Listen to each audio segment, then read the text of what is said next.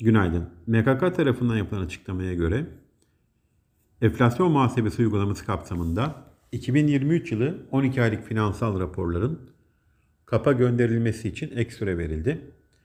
E, konsolide olmayan finansal tablolar için dokuz Mayıs, konsolide olanlar için yirmi Mayıs olarak tarihler belirlenmiş oldu. Atlanta Fed Başkanı Bostiç, yeni adımlar atmadan önce enflasyonun kontrol altında alındığından emin olunması gerektiğini söylerken, bu sene yirmi beş baz puanlık iki faiz indirimi beklediğini söyledi. Şahin görüşe sahip F E D Yönetim Kurulu üyesi Michelle Bowman ise Amerika'da para politikasının yeterince kısıtlayıcı olduğunu ifade etti.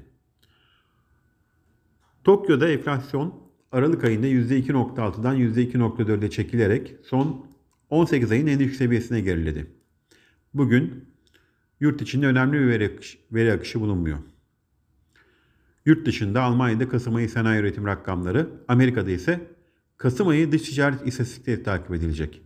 Bu sabah Asya piyasaları karışık bir görünüm sergilerken Amerika'da vadeliler hafif satıcılı işlem görüyor.